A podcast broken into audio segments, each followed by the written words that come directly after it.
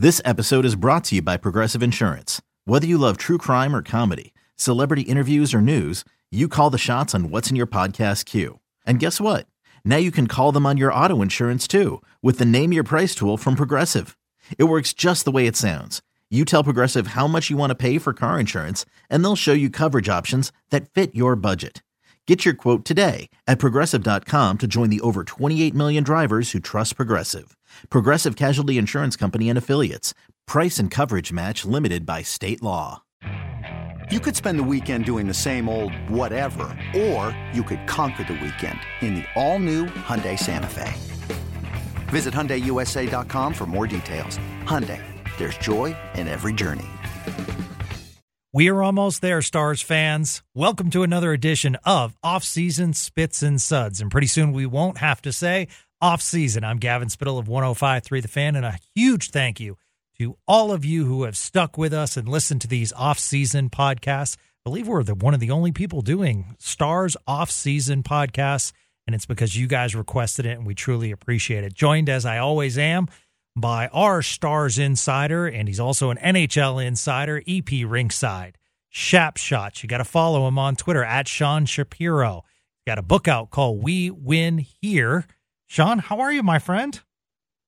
I'm pretty good. I uh, get to make the the pretty drive up to Traverse City tomorrow. I get to go watch a real uh, get to get to watch a hockey game tomorrow between uh, the Stars prospects and the Red Wings prospects tomorrow afternoon, or sorry, uh, early early evening, late afternoon, and we'll. Uh, it, it's fun. It's uh, I've said it I may sound like a broken record on this, but it's for me the Traverse City tournament's always kind of the start of hockey season and gets everything going. So yeah. it's, it's, an exciting time around here. I, I, always like having you as a partner because when it comes to the Stanley Cup and when it comes to tournaments like this that Stars fans want to know, I say we will be carrying and we will be covering this tournament. When yes, in actuality, it's Sean that's covering it, and I'm kind of back here, but at the same time, I'll take full credit. Thank you, Sean. Always, always, always there. You're always there in, in thought, though. Oh, I know, I, I, know. And we were just talking about. I mean, what a great time of year to be at Traverse City. That I oh, mean, yeah. RJ Choppy. Uh, we have a deal with um, Gaylord, uh, Gaylord, Michigan, which has amazing golf courses, and uh, we do a trip up there every single year um, to to Gaylord. RJ goes up there, and he just cannot stop talking about how gorgeous it is in Michigan that time of year. Yeah, it's it's a good time of year. It's a really good time of year. So, all right. Exciting. So, Stars fans, we'll get into this because we want to talk about some of the top prospects and who Sean is going to look for in this Traverse City um, tournament coming up and who's going to shine. And we've seen some current stars shine in the past. So, we'll also reference that. And Sean will tell you what he's looking for. So, I'm excited to hear that. You guys also responded big time with our mailbag uh, so we're going to have uh, a lot of questions that we're going to answer on the back end of this podcast. So it's going to be a busy podcast today, and we love it. But we did want to touch on the news of the day, and the news of the day comes out of Columbus, where a bit of a controversy was stirred. And I always like to give reference. So what I want to do is play the cut, and it comes from Spitting Chicklets. If you are not aware of Spitting Chicklets, they are probably the hockey podcast as far as its two former players uh, Mr. Whitney and Mr. Bissonnette, along with you know others, and it's through Barstool Sports, and they have a lot of former players on, just for reference. And they were talking about Mike Babcock, and he came up in conversation. And here's what they had to say. This is outrageous, dude. I get a text from a, a player. He goes, "Have you heard what Babcock is up to again?" And I'm like, no. So he gets to Columbus, and one of the first things he does is he calls in Boone Jenner, the captain of the team, and he says, Let me see the photos in your phone. I want to know the type of person you are. What the f- is going on? Is that is that even legal? I, I, it feels like it's totally I illegal. Get him on the podcast to grill him about his antics as a head coach. Like, worry about the f- forecheck. Worry about your your your personnel. Worry about getting the power play humming at an alarming rate so you might have a chicken dick's chance of sneaking in a wild card spot. Why do you want to see throbbing dick pics from your captain on his iPhone? I don't understand this. By the way, if I was going into one of these meetings having heard all these stories prior, I'm putting on like Rocky quotes on my photos. Oh, yeah. I'm putting on like my workout routine. Oh, yeah. You know what I would put on my phone? I'd be standing here in this chair with my bin staring him right in the eye with me holding my legs like this. What's wrong with this guy? Now, I hope this story is true because then we look like real big idiots. But I think that Mike Babcock should come on this podcast and yep. clear the air as to why he wants to see Pierce Nipples from Instagram thoughts in his players' phones. So, Sean, the Columbus Blue Jackets immediately responded, and Mike Babcock said the following while meeting with our players and staff, I asked them to share off their phones family pictures as part of the process of getting to know them better. There was absolutely nothing more to it than that. The way this was portrayed on the Spittin' Chicklets podcast was a gross misre- sorry, misrepresentation of those meetings and extremely offensive. These meetings have been very important and beneficial, not only for me, but for our players and staff as well. And to have them depicted like this is irresponsible and completely inaccurate. Boone Jenner, the captain, uh, of the Blue Jackets responded While meeting with Babs, he asked me about my family and where I'm from, my upcoming wedding, and hockey related stuff. He then asked if I had pictures of my family, and I was happy to share some with him. He showed me pictures of his family. I thought it was a great first meeting and a good way for us to start to build a relationship. To have this blown out of proportion is truly disappointing. I mean, it's, want, yeah, yeah, go, yeah. Sean. So, it's just, do, it's a tough, it's I, a tough thing. I, and and we should be clear on this. Uh, since this has happened, Paul Bissonnette, who the voice you heard on that clip, is the who was one of the hosts of Spit and Chicklets, and is also uh, you've probably seen his work on TNT. He's on the panel for Turner. Uh, has on Twitter doubled down yes. and said that and defended that he's had that that is well sourced. He's shown a screen grab, screen grab basically from a allegedly from a player that used to play for Babcock that uh, that he's getting guys to do this on their screen now. It should be should be clarified here on this show that that text that Bissonnette showed clearly comes from a player not currently on Columbus. So that's also an interesting you know, wrinkle in the evidence that has been put out there. Um, do you want to talk about the Babcock part or the media part of this first? Because to me, there's two fascinating elements of this, Gavin. Which one do you want to talk about first here? I, I agree. I agree. Let's let's start with Babcock because obviously yeah. he's the headline. And for reference, yeah. Mike Babcock yeah. was the former coach of the Toronto Maple Leafs. And after his departure, a lot was said about his coaching style, how he treated players. Yeah. So Babcock there's a couple famous. Then the most famous one for Stars fans will be one of the reasons that Mike Modano famously played 1,499 career games was because Mike Babcock healthy scratched him late in that late season in Detroit. Um, that's why Mike Modano did not get 1,500 career games. Um, Modano has said this himself. Modano hasn't really grinded an axe about it. Um, he's let others do it for him. Um, to tell you a little bit more about Mike Modano as someone who has covered Mike, uh, well, not covered him in person during his career, but has covered him since. He wrote the foreword for my one, my other book, um, the first book I wrote. Um, Mike is not a person who likes to get in public arguments on things. He's someone who will occasionally will occasionally see it happen on Twitter, but in general, he tries not to get overly into things. So it doesn't surprise me that he's never gone fully in on what his true emotions were about not getting to 1,500 games. And then um, Mike Commodore is a player who played in the NHL for a long time. I actually covered him with the Texas Stars for a little bit. Has been very publicly open about how Mike Babcock treated players in his view and everything like that. And one of the bigger things, obviously, two other data points here. Um, Johan Franzen when from his time in Detroit. I think he's the quote, and I'm paraphrasing this because I don't have the exact quote in front of me, but it's something along the lines of Babcock's one of the worst humans he's ever dealt with.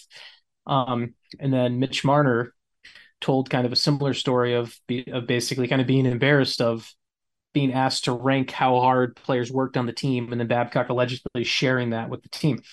Um, Mike Babcock is an old school coach. Mike Babcock is Okay? And I'm not defending that. I want to be clear on something. He's an old school coach who's now playing, who is still coaching into an age where your your flaws and what you're doing gets exposed or gets brought out into public. Um, I we like one of the things I, I remember if like for example if Brett Hull was playing today, a lot of the stuff Brett Hull did during his playing days, and Brett Hull has talked about this stuff publicly before. That's why I don't have an issue saying Brett Hull.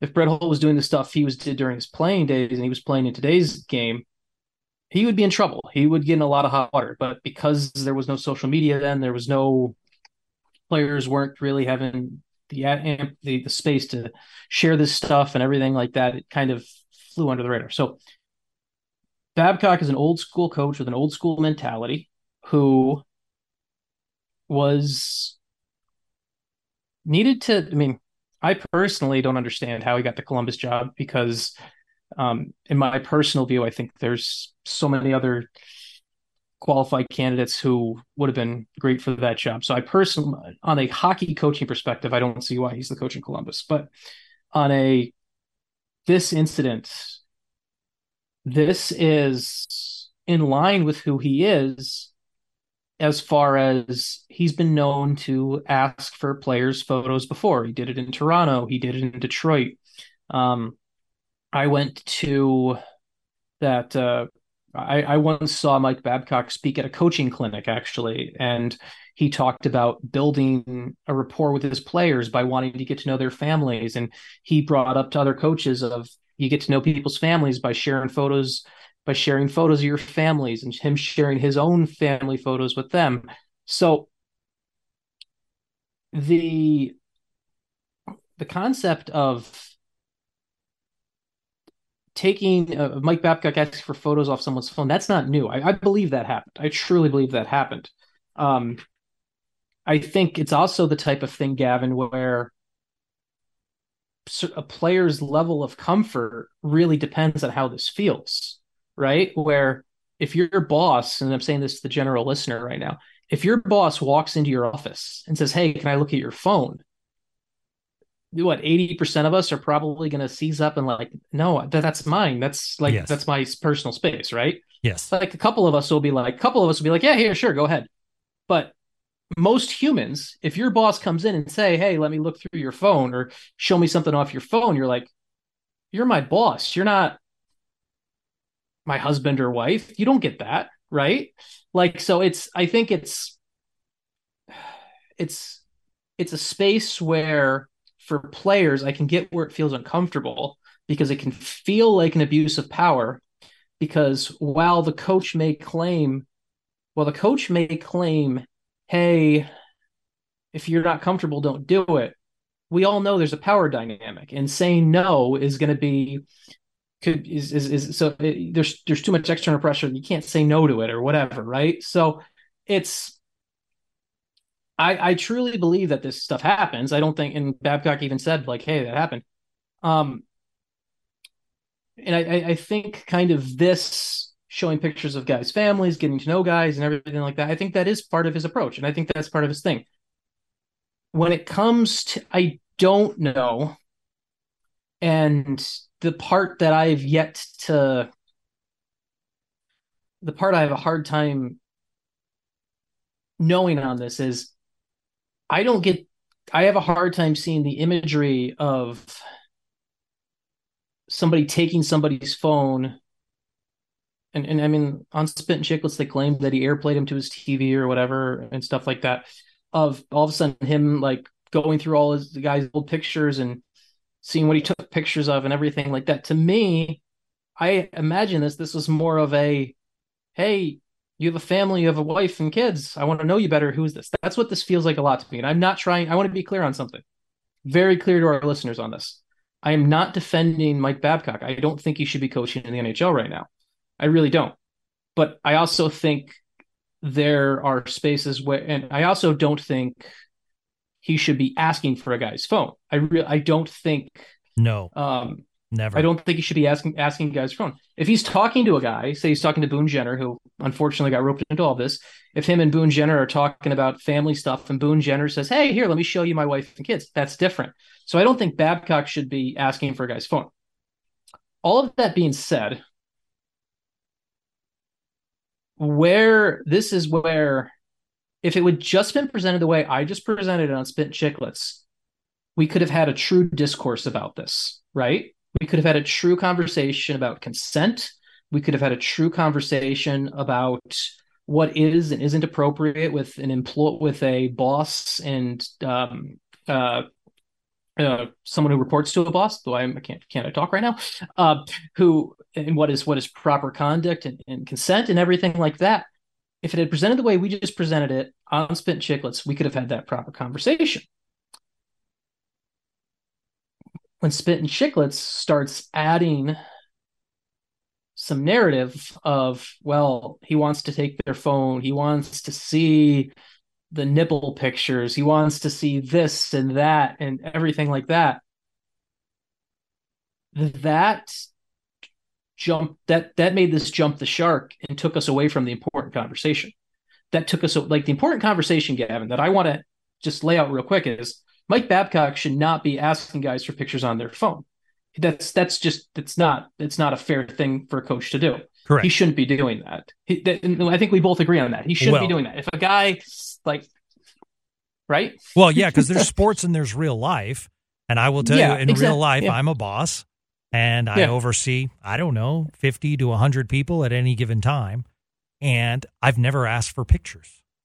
It's yeah. You know, if and, someone's dating somebody and they tell me about it, I said, "Oh, wow, I look forward to meeting them."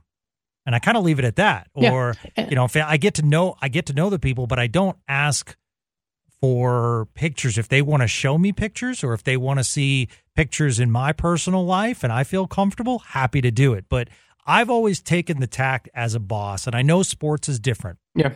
I've always taken the tact of what you think could be appropriate, take two steps back and that's the line right there. Because I've always felt like if if guys are talking in a room, you know, you either have to say it's inappropriate or you leave that room. But you have to say, you know, guys, I'm going to leave this conversation now. You know, this isn't, you know, if if something like this is happening, but if it's happening as far as a structure and it's talking about another employee, then I have to stay in that room and I have to address it because that's, you know, my job. And he's in a tough position because, you know, he's a coach, but at the same time, he does want to have some bonding. And I'm guessing after what happened to him in several stops and what has been said about him with other players, maybe he's trying to find that bond with the players that he hasn't been able to find in the past. But, you know, I agree with you when they started joking about it and stuff like that, it kind of changed the narrative.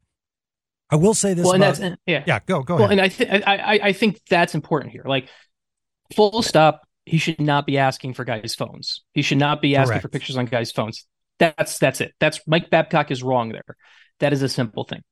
Where this goes, where this becomes a media conversation right now, and where in this brave new media world. We've talked about it on this podcast before. We've talked about what happens now that the Dallas Morning News, for example, like in the Dallas Stars land, right? There's no full-time beat writer for the morning news. The Athletic does not have a full-time Stars beat writer. They've moved the person to the Cowboys. Um, they have uh, I'm it's there's more people doing independent things. There's I, am I'm I'm doing the stuff on the Substack space. The pod, podcasts are becoming more and more of a media space and everything like that. And one of the things about this stuff that is and I'm not even going to go with the decorum. I'm just going to talk about the, the kind of the, the the spot of it is this is one of those things where Spit and Chicklets, Spit, Spit and Chicklets is so large and, and players trusted and everything like that. And it's okay to they're a they like to pretend they are they're a personality um storytelling podcast until they aren't right and then there's times when it becomes oh well this is a news dump or you have this because they get they have players who to text them directly. They are they do are well connected. I believe that there was an uncomfortable player who texted Paul Bissonnette about this, and that that's what happened. Uh, from Paul Bissonnette's standpoint, though, I think there's a decorum and there's an understanding of you have to present the facts as, as you have them. And he doesn't know. There's no facts that Babcock is scrolling through these photos for for nude pictures or or whatever or anything like that. It's it was strong enough to say, hey, he's asking guys for their phones. That's not right.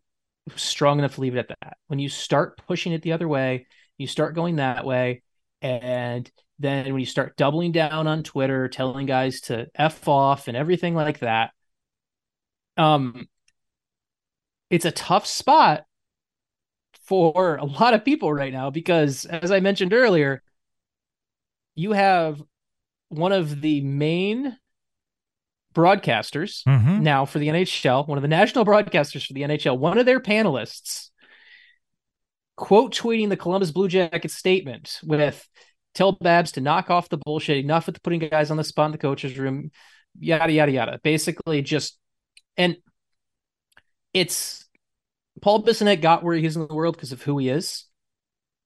And I understand, I'm not, I'm, and I understand that and everything, but this is one of those spaces where there's a bit of decorum you show about handling something so we can have the proper discussion. This conversation today should just be a simple cut and dry.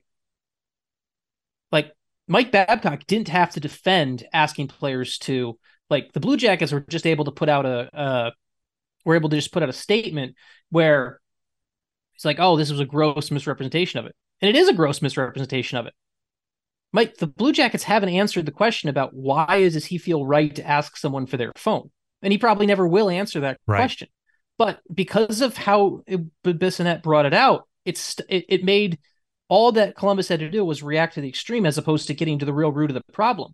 It just it's one of those where sometimes just the measured the measured factual this is what I know and this is what I can report allows us to get to the truth or allows us to actually discuss the real problem as opposed to well we need to really break down the imagery of Mike Babcock looking through a guy's phone for nipple pictures or something like that. And that's this is where Mike Babcock is wrong. He was wrong. He shouldn't be asking for a guy's phone. Paul Bissonnette in this case is wrong in how he put this out there because he really sidetracked it and made it about himself when this could have been about Mike Babcock and having a better conversation about consent and and things along those lines as opposed to turning it into a viral he said he said type show. And maybe that's what Bissonnette wanted all the time. Maybe that is what he wanted. Maybe he got what he wanted but well i think you've done a good I, I, job like what you yeah. haven't done in this conversation sean has gone like old school media person like talking about spitting chicklets as far as not being a media source because you realize just like i realize i mean spitting chicklets has done a lot to me for the game of hockey you know they've they've they've They've talked about it in a way that relates to the younger generation. They do the sandbagger tournament where they have players and you see players in their natural environment, not with microphones in front of them and talking trash. And they brought language to the table that, you know, we didn't, you know, sometimes know if we weren't in the hockey circles like pigeon and chirping and, and all those kinds of things. So I think they've done a lot for the game. And I think Paul Bissonnette brings a lot of personality to the TNT uh, broadcast uh, I do want to highlight something you said earlier because I think we need to double down on this, and I think Spit and Chicklets would agree. We feel bad for Boone Jenner because yeah. there's a captain yes, of the yes. team, and what could Boone Jenner do? And that's that's the issue. And Boone Jenner mm-hmm. has to relate to the rest of his team, also has to relate to the opposition. You know, Boone Jenner's been in the league for a while. He's a very respected person and he had to come out and you know hopefully it doesn't ruin the relationship if there is one with spit and chicklets hopefully it doesn't in any way hurt his relationship with columbus the players in columbus so it, it's just disappointing and, and I, I agree with you i think mike babcock has to go over and above on these situations based on his past. There have been too many things surrounding Mike Babcock for him just to move on. And I think that's what they're yeah. trying to do with that statement. Yeah. And that's and it's it's I don't have an issue with the story being brought to light. I don't have an issue with us having a really good conversation. Like there could be a really good con. This yeah. could have led to, or this could have led to a really good conversation. This could have led to a really good conversation about power dynamics. This could have led to a really good conversation about, okay, where other reporters would have been allowed to ask the Blue Jackets and be like, hey, like, have you guys talked to Mike about what this means to take a guy's phone? Does he understand the power dynamic of this? Where the headline is Bissonnette versus Babcock. And that's not what it should be. The headline should be Mike Babcock is doing something that's abusing power that probably 15, 20 years ago would have been widely accepted as not abusing power, just because that's how hockey culture was. And now it's and now we're in a better spot where we can have these conversations. Yeah. We lost that main conversation and we lost that because of how it was delivered media wise. And I think that's kind of part of the responsibility of of media right now that kind of is really changing where and it's kind of one of the things that scares me a little bit as we figure out the future of this industry, right? Like I opinion pieces, columns, um sharing your views on something, it's all great. Like it's it's good. But we also still need that space of hey this is the facts we have instead of had them now so we can approach them the right way and like i'm never gonna like like and we joke about a lot about this podcast gavin but i if all of a sudden we were gonna I don't even want to make anything up, but like I'm not to make something up because that's ridiculous. But like if we were to be like, oh well, we know this about the Dallas Stars, I'm to say what I know. Mm-hmm. I'm not going to go add a superfluous, colorful detail just because it moves on this conversation. Yeah. And I think that's something that um it changed it changed the narrative. And that's what it's just a kind of this whole thing is a side effect of the media world we're in right now. And at the end of the day, just to get back to the beginning of this, I feel bad for Boone Jenner. I feel bad for any Blue Jackets player because you're going to get asked about this, and there's only one real answer you can give. And I feel bad because we didn't get the instead of and and not and and at the end of the day, Mike Babcock should not be asking for pictures off players' phones. That's Correct. personal. That's private, and people are allowed to be personal, private and keep it away from their employer. Now, we also have to add the NHLPA is going to be involved and they're launching an investigation and they're going to look into this. So, not saying that any yeah. answers will come of it, but we'll see. The fact that they're yeah. looking into it means that, you know, they take this very seriously. And I can appreciate that. And I can also appreciate the sources that Spit and Chiclets have over the years. They're obviously former players, and, and kudos to them, you know, and they have a lot of players on their side. So, you know, I want them to continue what they're doing because I think it grows the great game of hockey. And I want, you know, other people to continue what they're doing as well. So I, I just hope it can be resolved and moved on. And I, I agree with you. There were two things when I didn't agree with the Babcock hire, but it really bugged me that Mike Babcock was hired so quickly out of the gate when his Toronto deal was up. It was almost it was, like was, those parts were in place, and that's what frustrates me. Like you must was, have, yeah, yeah, It's yeah. not almost, yeah. It's, it's it's not like it's not it's not it's not. I mean, I'm sure that lawyers have the, the lawyers. The lawyers would say no. Yeah, the, yeah, yeah. The lawyers would say no, but we all know it. Like, I mean, I know Babcock gave a talk this summer on like June 27th or something like that and it was he was introduced as a NHL coach, and he even said at that time, "Oh, I'm a Leafs employee right now." Like wink, wink. Like I know that happened. I personally know that happened. Mm-hmm.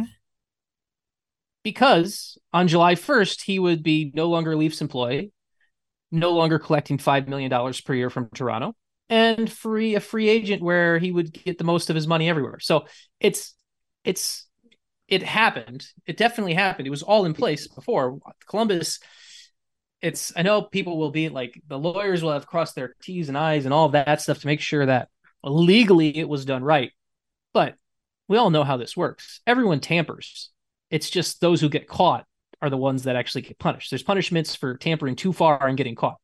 Everyone tampers and everyone does all of that. And like the Babcock one was just a blatant, like a blatant disregard for the actual sp- spirit of the law of the system. So Hey, it's Kaley Cuoco for Priceline. Ready to go to your happy place for a happy price? Well, why didn't you say so? Just download the Priceline app right now and save up to 60% on hotels. So, whether it's Cousin Kevin's Kazoo concert in Kansas City, go Kevin, or Becky's Bachelorette Bash in Bermuda, you never have to miss a trip ever again. So, download the Priceline app today. Your savings are waiting. To your happy place for a happy price. Go to your happy price, Priceline. It's only a kick, a jump, a block. It's only a serve. It's only a tackle, a run. It's only for the fans. After all, it's only pressure. You got this. Adidas.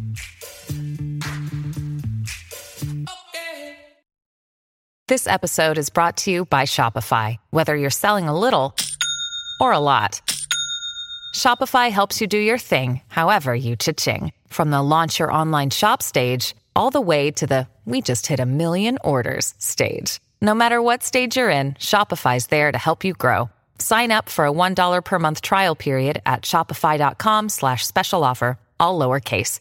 That's shopify.com slash special offer. All right, let's get into this Traverse City because we have do have a lot of questions, yep. and thank you guys yep. for, you know, that that's a big story in the NHL. So uh, I'm so glad we, you know, addressed it. But moving on, uh, Traverse City starting. Sean's going to cover it. Let's talk about some of the players that you are really going to have a keen eye because I love the story you told when Miro went to Traverse City. You could clearly see this guy yeah. not only has it, but he's way ahead of everyone else on the ice. So, what kind of yep. names are you looking for? And as Stars fans, when we read your recap, who should we be looking for? Yeah, and I believe that, and I don't have the full details of where and how the Stars are doing it, but I do know the uh, the Red Wings are streaming their games and they're making the links available to the other three teams to stream their games. So, um, if I get these Stars streaming links, I will send them out on Twitter and all that stuff um, because you should be able to, you hopefully will be able to watch from home. Um, the uh obviously the the Stars' three best prospects are playing in this tournament, and Logan Stankoven, Mavrik Bourque, and and Lian Bichsel. and um. Bourque is and Bourque's goal. Those three are always interesting. Bixel of those three is probably the most interesting for me coming into this tournament because he's coming over from playing in the Swedish league, playing in Europe, uh, coming off a broken ankle. Um, ankles are weird things, so it's going to be interesting to see it the first time in live action. And uh, it's so I'm really interested to see Bichsel in action and just see how because he's going to be making his full time adjustment to North America this year. I think there's going to be a learning curve. He's going to have to adjust, and it all really starts in Traverse City. Um, the Stankoven is going to be interesting too, but it's to me Stankoven. The only way Stankoven and Bourque to the same degree. The only reason that their their tournament would be notable to me at all would be if they struggle, because I expect them to be better than their peers. I expect them to show up and be better than their peers. If they aren't better than their peers, that becomes more notable, and we have a different we have a different discussion. Um, there's a couple. Then you kind of look at after that. I kind of start focusing more so honestly looking a little bit more some of the defensive things. I look at Grushnikov, I look at a Christian Kyrou, um, Tristan Bertucci, um, just some guys who, because uh, I, I, think defensemen in this tournament, you start to get an idea of how they, uh, how they read the game and the uh and how they read the game, how they react. I kind of want to see them start moving Um, like for example, for example, Bertucci, um, who was the Stars' second round pick this past year, um, he's really got to beef up before he's an NHL option. He's only 18. We'll see him play in this tournament. Then he'll go back to Flint. Um, but really good player and like one-on-one defending, but always and hasn't always been the greatest like team defender. I'm interested to kind of see what he does in a team system. Um, Kyrou, I really like how he moves the puck. I think there's some exciting things there. So that's that's that's a good one. Um, and then there's like you look, and then there's some other ones that are just kind of you look at it and you're giving them an opportunity to impress you and make a mark. So you're like hey i'm going to pay more attention to that guy. Um the matthew seminoffs of the world. Um i know very little about angus mcdonald uh, or mcdonnell depending on how it's pronounced um he was taken late in this last draft but i'm like obviously a guy like that can come in and show us who he is for the first time um if you see an older player like an Oskar Bäck, yeah, who's on this roster, or a Matej Blümel, um, and this also goes for Bourque too. They should be the leaders on this team. They should be the best players on this uh, in this tournament for Dallas. If the older players aren't the best players in this roster in this tournament, you can start to ask why, and we can start to look at that a little bit more. Um, Remi Poirier for Dallas is the Remi Poirier should be. Yep.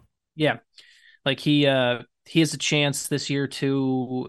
I'm interested to see kind of his like Remi Poirier is interesting because for the Stars, um, goalie depth right now, right? Like if they need if if Scott Wedgewood was get to hurt and they needed a goalie to to back up tomorrow, it would be Matt Murray. But I think I think in the long run, I think Remi Poirier is a better will be a better goalie than Matt Murray. I don't think he's a better goalie this very second, but in the long run, I think he's better. And so I'm interested to kind of watch that track and that that path kind of go forward too. You know, one the of the other, thing, one of the other names yeah. you you just mentioned Seminoff, and I just wanted to add. Yeah. I'll be interested to see does the coaching staff, since he was teammates with Stankoven, do they put him together, Sean? See, that's a great question because it's you could do it and you could do it as a as a as a as a philosophy of you want this you want to build a comfort level for this for this kid coming out of as he goes pro and maybe they could play together maybe i mean i think seminoff will return to kamloops honestly this year. He's only 19 so yeah. he could go back for his own but there's a great relationship there and i just wonder and yeah and and there's a comfort level yeah. but at the same time do you want to make them uncomfortable these, or, or you do you want do you want to make everyone do you want to make it so you learn everything about the player? Mm-hmm. You don't want I want to learn more about Matthew Seminoff himself as opposed to the support piece for Logan Stankoven, right? So I think that's I think it's a fair question to ask. I also have a feeling that if Logan Stankoven comes out and has a great tournament the first two games, I don't think he'll play the third game anyway. So there may be a way to do get a little bit of both worlds, I guess. Yeah. Yeah. All right. I didn't see him on the roster. Tell me about Ayrton Martino.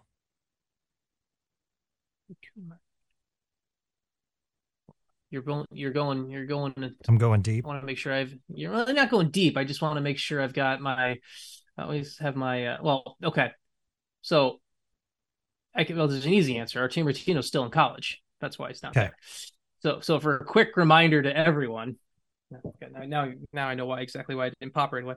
Um, college prospects are not. Uh, this is if you're a college pro, if you're a prospect who's in college, you're not at this tournament because uh, only only players from junior and guys who have signed who are are in Traverse City. Martino, I believe, is about to play his junior year at Clarkson, and uh, he'll uh, he'll be in theory, I guess, and this may even change in the in the NIL future, Gavin, and I have no idea. This is uh, something, but for right now, playing in this tournament would hurt his uh, eligibility for NCAA. Got it. Great point. So that's kind okay. of, that's that's that's one of the reasons that this doesn't happen for college players. Okay. So. Okay. So you when you when you watch this tournament, you just see are you looking for confidence on ice, puck control, how they handle themselves? What did you see when you saw Heiskanen that set him apart? The uh well with with Miro, like it was everything. it was like watching one guy play hockey and everyone else play something different. Like it was that's the that's how good Miro Heiskanen is at hockey, Gavin. Like I, I am going to talk lovingly for a second. Like that's okay. Watching Miro watching Miro Heiskanen play hockey is a joy. It is a pleasure, and we should all embrace it. And we should all, you should look at it. You should watch Miro Heiskanen play hockey every shift, and feel blessed you picked a team to watch where you get to watch him play every every shift because he is a joy to watch play hockey. And when you see when you saw him in Traverse City against players his age, against other 19 year olds, you're like, this what, what it was the skating, it was the poise, it was the way the entire game just orbited around him. It was just it was like it was the perfect storm of this guy is different and that's really what's the best way I can put on it. And, and, this video, tournament was kind it. of, and I know he didn't like it wasn't a Miro situation, but you began to see the blossoming as far as chatter regarding Wyatt Johnston. Is that correct? Uh, sort of, yeah. Not it wasn't nearly as. uh I mean, Johnston wasn't as. Johnston was good at this tournament last yep. year. Let's be clear on that. He was good, but it wasn't the. It wasn't the well. Wyatt Johnston is one of the finest 19 year old players on the planet type moments. It wasn't like that. Um, he was good, and then Wyatt Johnston had had a tremendous rookie year and, and proved he belongs in the NHL. But it, in the tournament, he didn't have the. It wasn't the tournament like what Miro Heiskanen did, and Wyatt Johnston will never be as good as Miro Heiskanen. That's not a slight against Wyatt Johnston. It's just how good Miro is.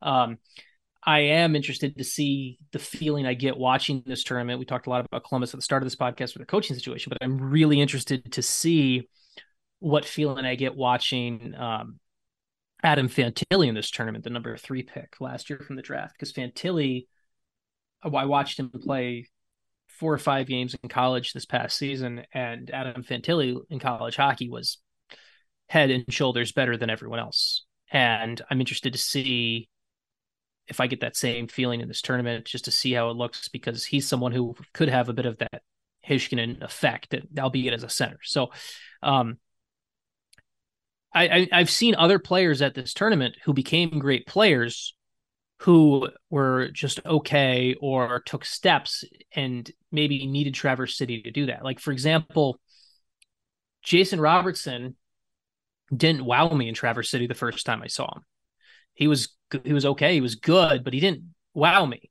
But that's also one of those things because Jason Robertson's game, if you remember it and you look at it now,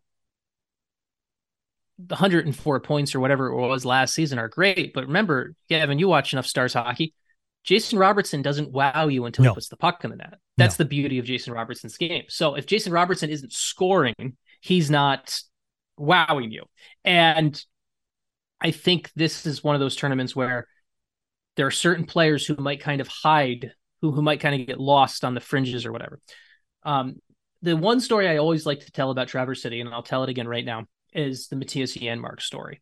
Uh, Mattias Janmark was supposed to was came over from Sweden, was supposed to play in the Traverse City tournament, and then after the Traverse City tournament was supposed to go back to Sweden.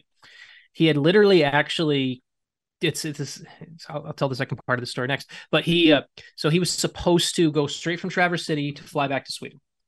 Mattias Janmark looked so comfortable, so confident in Traverse City that Dallas said, "You know what? Let's give this kid a try in actual training camp." He earned that job. He stayed in the NHL, became a fixture in Dallas for a couple years, even with the one year away because of the uh, with the, with the degenerative knee injury, and like Janmark and his in his team and a bunch of his friends back in Sweden had actually had a fantasy hockey league that they had actually drafted already, and like so he was actually all of a sudden like he was the first. the story goes Mattias had a uh, he was he was kind of scared to he was he, he was he was he wasn't willing to pick himself up on waivers in his own fantasy hockey league because he thought he was going to have to go back to Sweden during training camp. Wow. so, uh, but Mattias Janmark is an example of how Traverse City can be a building block for a player on the cusp of something to get that extended look over the next two and a half weeks in training camp. And that's the big thing I think that would be my, it's like if I was a coach if I was coaching prospects in this Traverse City tournament, that would be my message of you're not going to win an NHL job today. So don't go try don't go try and kill anyone, don't do anything crazy, but if you play your game, you can change what the next step is. If you're um Mavrik Bourque, right? By playing a certain level in Traverse City, you can start to make Jim Nill think a little bit harder about maybe maybe finding a spot to give you maybe uh, putting you in a spot where maybe you actually have a legit chance to win a training camp roster.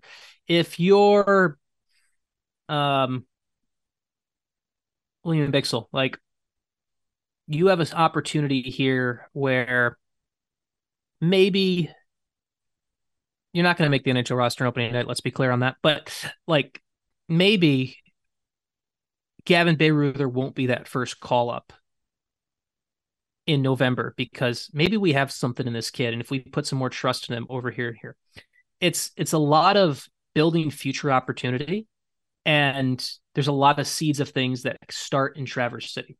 Um, the other thing from Traverse City, just to be clear on, is just throw out all goalie performances because like I've seen Jake Oettinger struggle. Yeah. I saw Colton Point Duke. I saw Landon Bow dominate that tournament.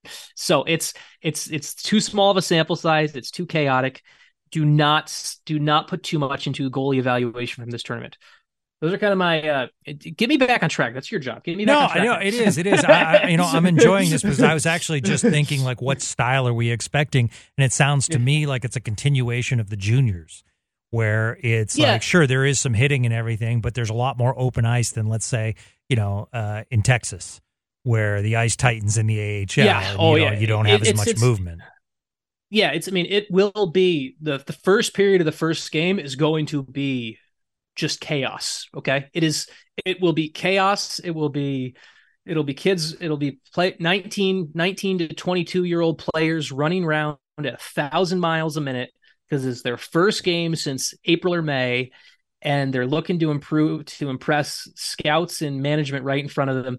The first game they will, the first game of the first period, they will be flying at an unsustainable pace. It will be chaotic. It will be messy.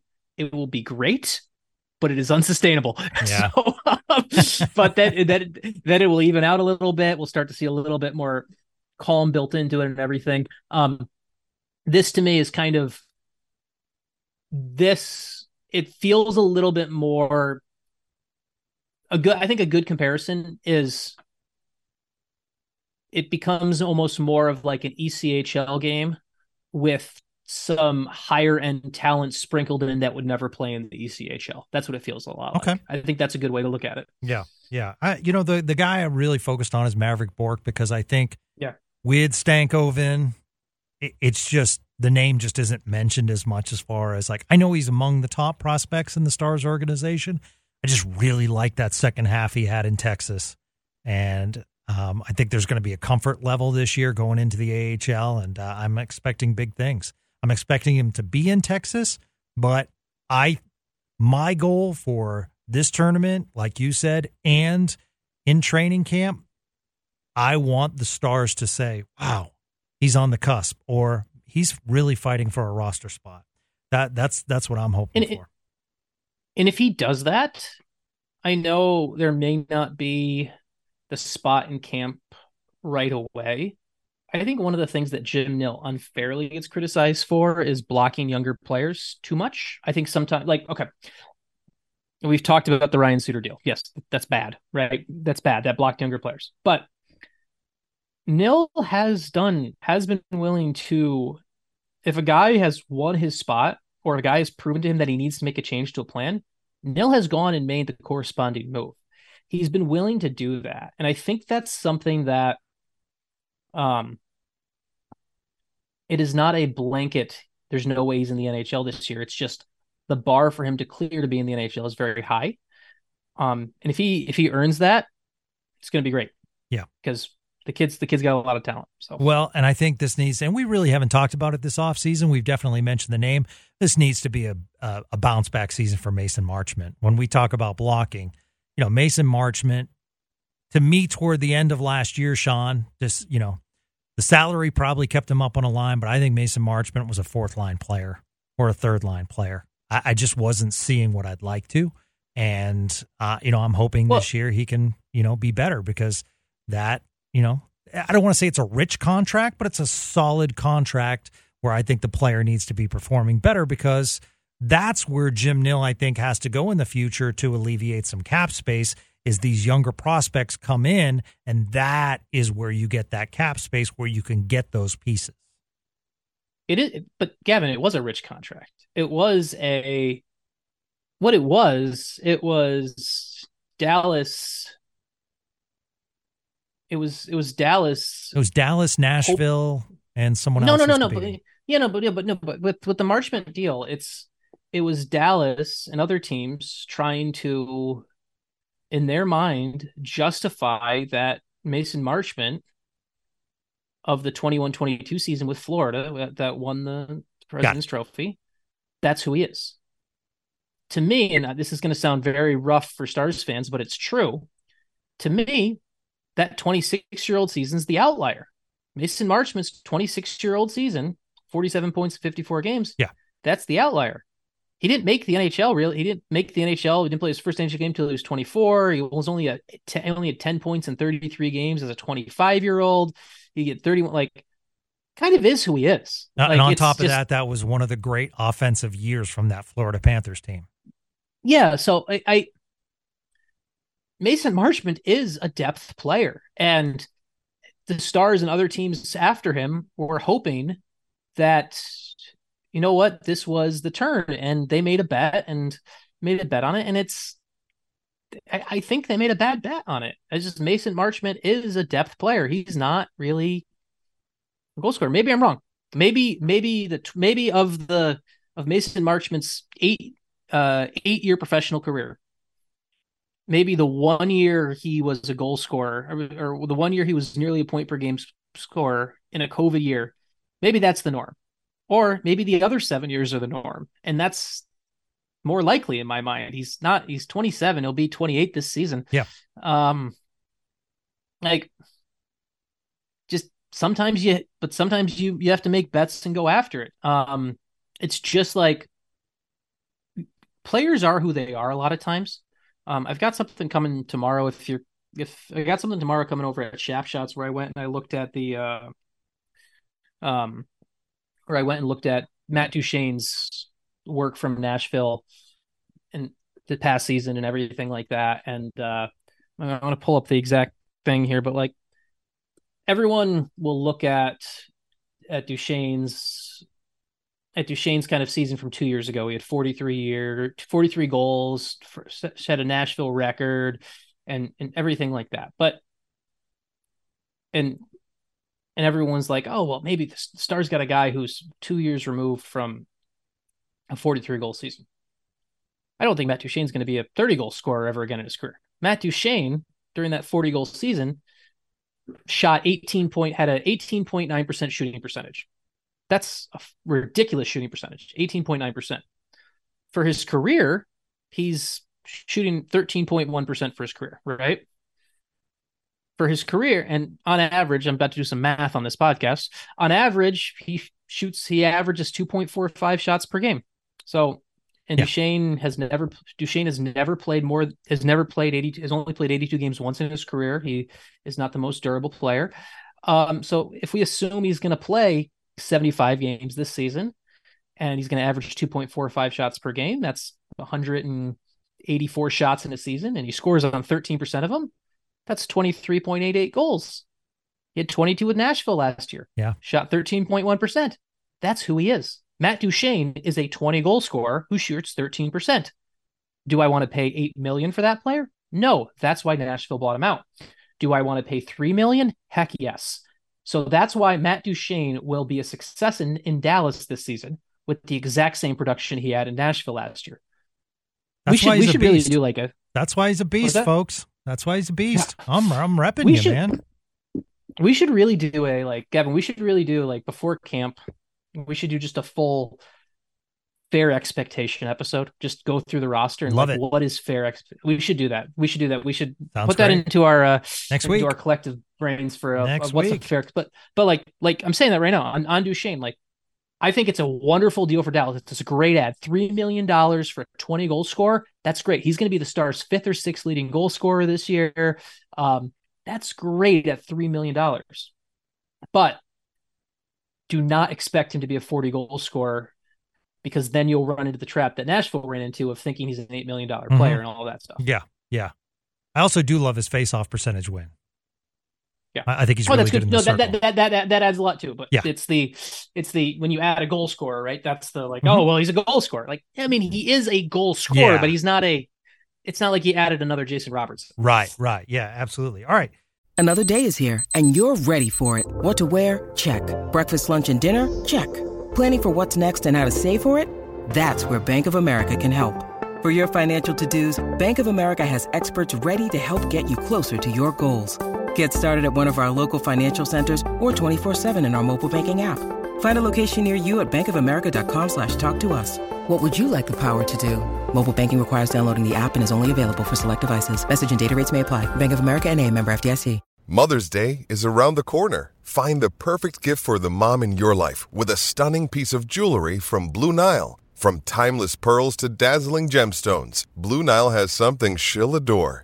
Need it fast? Most items can ship overnight. Plus, enjoy guaranteed free shipping and returns. Don't miss our special Mother's Day deals. Save big on the season's most beautiful trends. For a limited time, get up to 50% off by going to BlueNile.com. That's BlueNile.com. Uh, Ken Jr. asks, "Who are your initial call-ups in the event of an injury?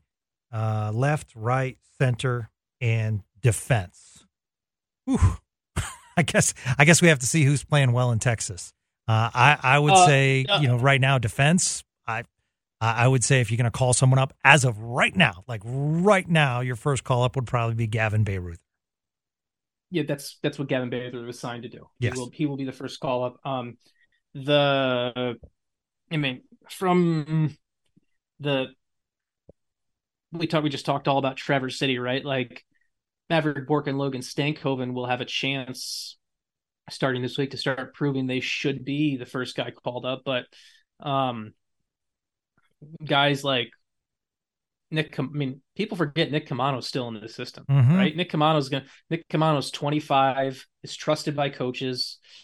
Um, same thing with Fredrik Karlström's down there. Like, Yeah. those are kind of the guys who have coaches' trust Yep. and can be plugged in for to play eight minutes. Yep. If an injury calls. Yeah, So great call. Probably Yeah. your first. So Yeah, he played real well. Karlström did last year.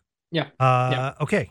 Let's go to Euro Crawl, who says, Say the stars would be for sale, reasons be damned. How much would Tommy G get in your estimation? Well, to do that, we need to look at the Ottawa sale and see what that was. And then from there, we can calculate, but it would be a lot more than Ottawa. Yeah, well, I mean, Ottawa sold for it was the uh because the Stars, I believe, our most recent valuation was. Hold on, I want to pull this up on Forbes. Like, so Forbes had the Stars as of uh One billion for Ottawa, by the way. yeah, it was a sale for Ottawa.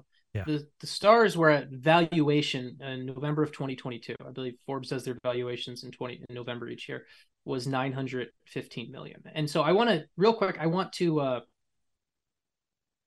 a quick clarifier to everyone because I've talked to people who have bought and sold hockey teams before.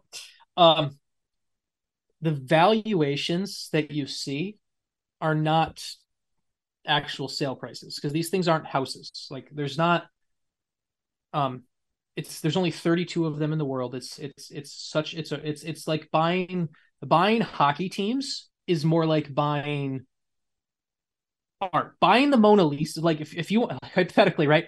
It's if you wanted to compare if buying the it's more buying the Dal buying the Mona Lisa is more similar to buying a hockey team than buying a house is. So don't think about buying a hockey team like buying a house because if you don't get as as much as if you if you're buying a house, well, there's going to be another house for sale. There's going to be another one. There's not going to be another one. There's only so many pieces of priceless art in the world. There's only 32 NHL teams. So these valuations that are out there, everything like that, are more so just kind of rough eyeball things of like what they are. Like, like for example, if we were to do to kind of give people the the NFL equivalent in Dallas. And I, I just just because I, I, think it's the best way to, to do it right now. And I, I, don't like comparing everything to the NFL, but this is just a good, I think, way to do it. So like the Cowboys are the most valuable team in the world, or the most valuable team in the NFL at nine billion dollars, right, Gavin? Yep. If Jerry tomorrow came and said, "I'm going to sell the Cowboys," And if this happens on the if this happens on your station tomorrow, I want to come on. By the way, because I, but um, the uh, if if Jerry's if Jerry was to go and say I'm going to sell the Cowboys, he's getting triple that. He's not getting nine billion. Yes, he's getting way more than nine billion. So, NHL team valuations is probably not the three x of there. Like the Stars valued at 915, 920 million right now. Um, it's probably close to the two x so I would imagine the Stars, with the market they're in, with sports gambling becoming legalized here right. sooner than later, um, Texas, uh, the the Texas um, legislature meeting every two years because people were scared to travel as Cowboys comes back into play here, which is hilarious. Um, the at some point though, it will be sports betting will be fully legal in Texas. Yep. Um, if Tom Gaglardi was to put the cow the, the Dallas Stars up for sale tomorrow, 1.6 1.7 billion yeah probably yeah i don't know that's that's kind of that's my that's my back of napkin math right now so. yeah and, and, the reality is you said that there aren't many sports teams for sale and sports is a hot investment right now yeah so it's it's the thing to do and a lot of celebrities want to be involved and uh, a lot of people are making a lot of money off of sports so because the evaluations yeah. just keep going up and going up at a high pace compared to other investments okay uh, let's see. Let's go to Coach Kitchen, who says, let's look into the crystal ball, the next decade of Stars hockey. When is their window strongest? Is it now, or are we still a few years from being even more powerful? What's great about a few years is then you're looking at your Bourques, your Stankovens, your Wyatt Johnstons still, your Robertsons, and You got a lot of young players I'm mentioning so hopefully the window has been extended due to the Stars' recent success as far as prospects that have made it into the majors. However, I will say my opinion is it's now because Pavelski won't be around.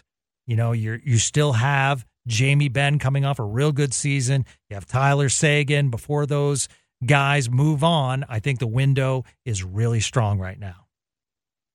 Well, I, I think the Stars are one of the few teams that's position to win a cup right now and be a contender five years from now. A lot of the teams are are not can't check both those boxes. Um, now I will always go with right now. There's the certainty of now. Um,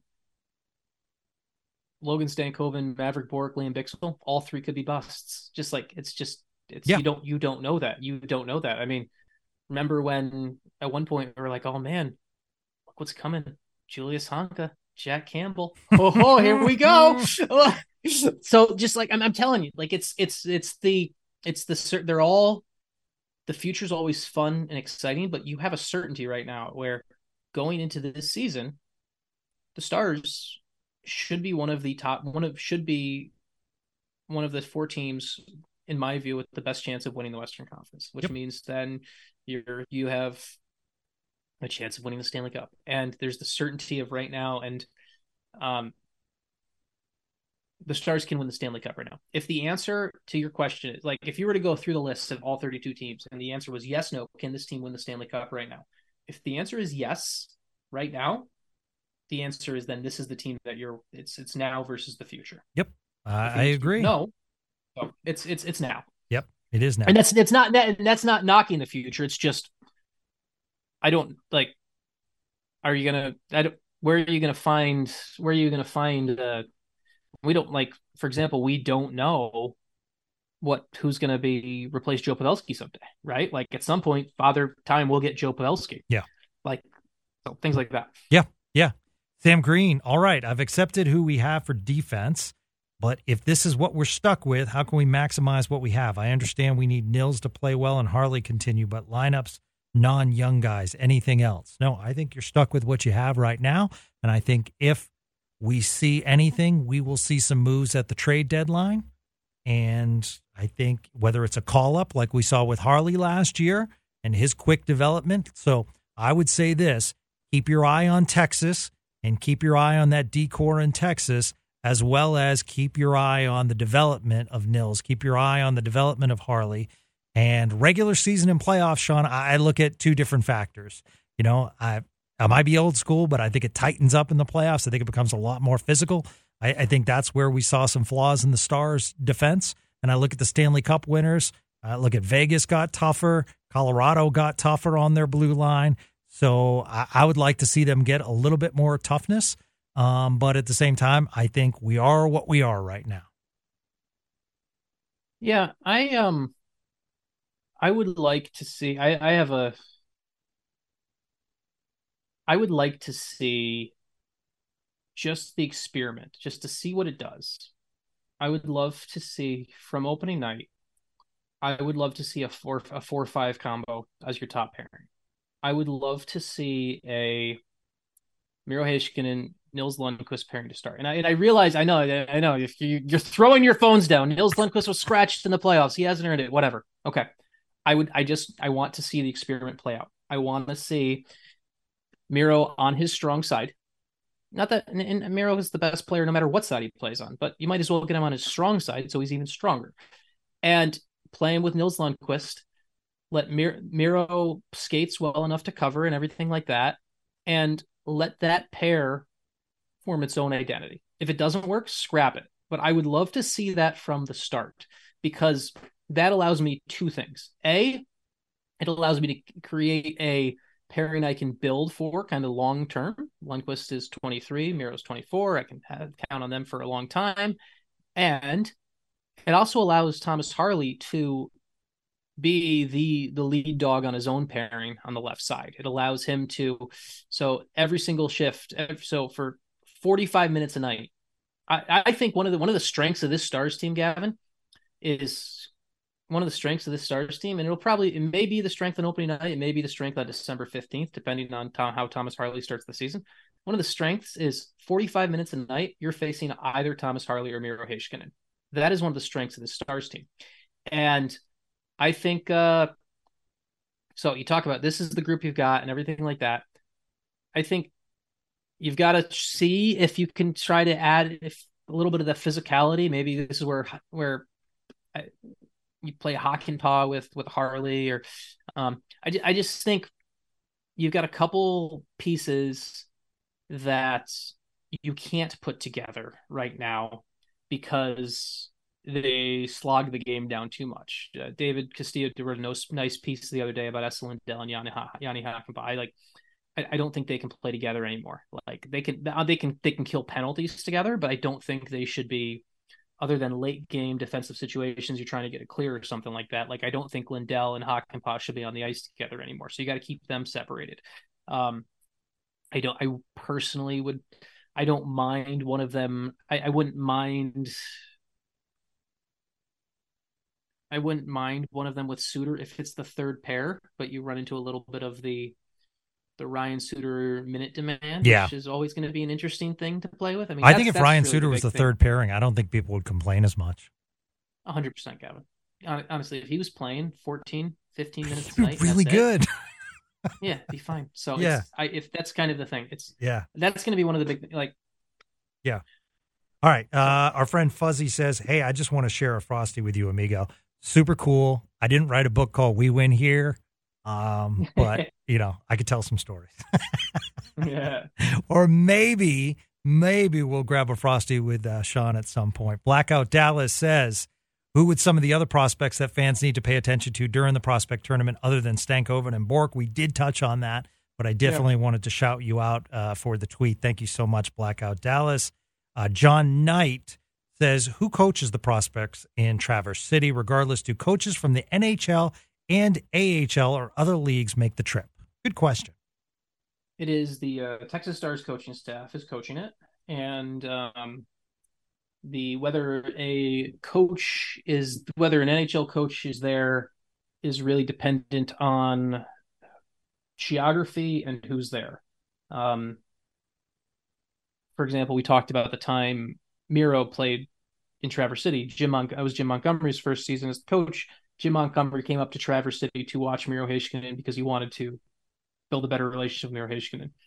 I typically don't see the Stars head coach in Traverse City. Even last year, like even like the Stars head coach typically does not come up to Traverse City. There's got to be a player really worth his time and investment. Now, the other teams it's a little bit different. Detroit's head coach will be there because it's three hours from Detroit. Um, Toronto tends to Toronto. Uh, Sheldon Keefe may be there because it's a little bit closer, but um, so it's uh, but it's coached by uh, Neil Graham, the Texas Stars head coach, will be coaching the prospect team. There you go.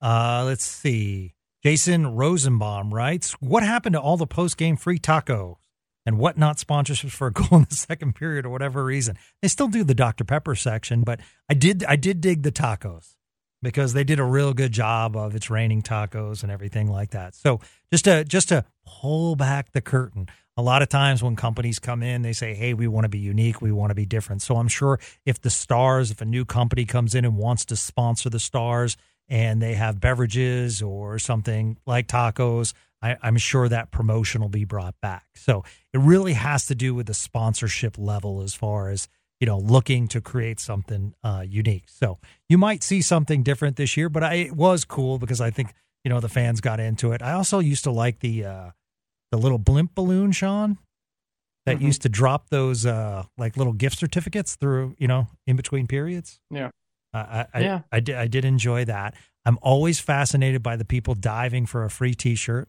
I will buy those people a T-shirt to save them some injury. That's always fascinating. Mm. And if you're at a Stars game this year, folks, and a puck comes to you and you are 16 or over, please hand it to the kid in your section. Uh, unless you, unless, unless the one caveat. Okay. Uh, the one caveat is if like if you make like a ridiculous if you make like a highlight reel catch that gets that's getting you on sports center that's fine like i think like like if, if a puck is like shot into the stands and you're uh, and you're and, and you've got two beers in your hand and you like catch it with your mouth or something like that keep that puck All like right. if you do something if you do something that's truly impressive keep it but 99.99999% of all those are not impressive it's a little puck shot over the glass that Yeah. landed at your feet give it to a Yeah. kid. I've had one, and uh, I had a guy try to wrestle it away. And I just said no, and I just grabbed the puck, and there was a, a, a small girl in the section, and uh, I gave it to her. My story, though, when I was in college was, and I'll never forget, it was the Red Sox against the Toronto Blue Jays. The third baseman Kelly Gruber was fouling him off in our section, and a fly ball came our way.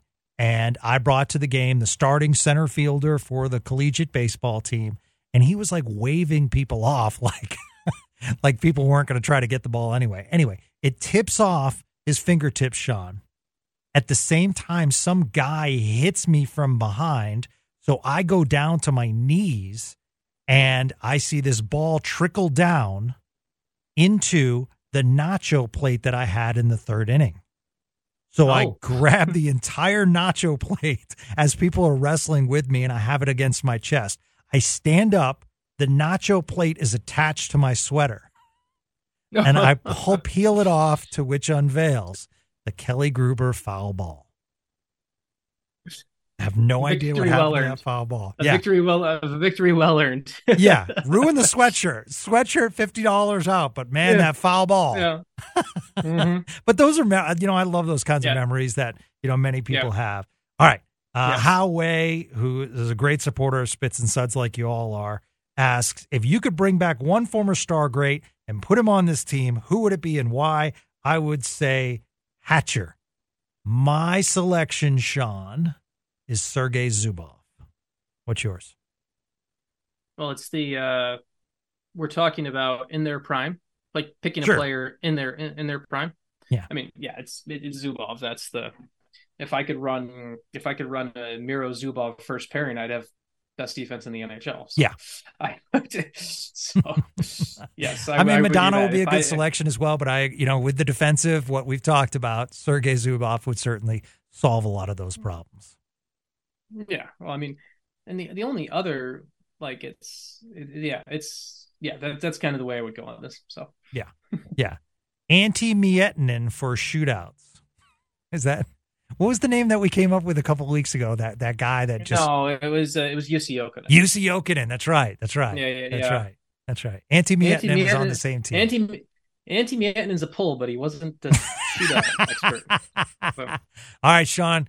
Follow Sean Shapiro at Sean Shapiro and follow EP Rinkside. Follow Shap Shots. He's going to keep you up to date on what's happening with your stars in the Traverse City tournament. He'll also throw out some other names that are, you know, around the league, uh, prospects that are doing well. The name of the book, Support Sean, is We Win Here. You can also support him. He has it on Twitter through his Substack, and it's just a small fee, but you get exclusive information from Sean Shapiro. You're a beast, my friend. Appreciate you answering all those questions and appreciate you doing the podcast as always.